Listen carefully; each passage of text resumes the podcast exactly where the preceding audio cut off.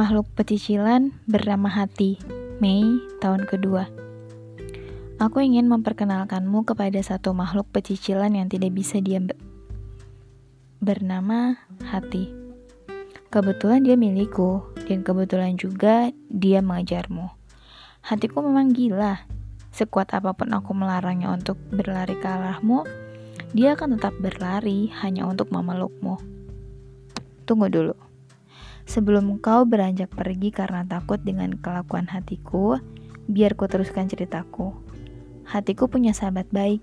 Dia adalah makhluk berkacamata tebal yang berdiri di sebelahnya. Namanya pikiran. Kebetulan dia juga milikku.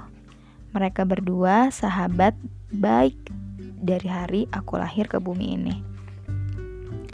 Berbeda dengan hatiku yang pecicilan, pikiranku ini pendiam sekali. Dia jarang rukun dengan hatiku, malah sering berkelahi. Alasan perkelahian mereka kali ini tentu saja karena hatiku ingin berlari ke arahmu dan pikiranku kurang setuju. Pikiranku percaya bahwa dengan hatiku berlari ke arahmu, dia akan berujung hancur.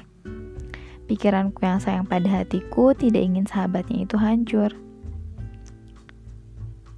Ya, pada akhirnya aku akan membiarkan hatiku mengejarmu dan mencengkeraman di sampingmu, memelukmu saat kau dekat, merindukanmu saat kau jauh.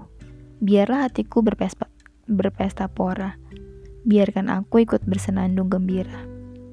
Sementara pikiranku, aku yakin pikiranku baik-baik saja, duduk manis di kepalaku.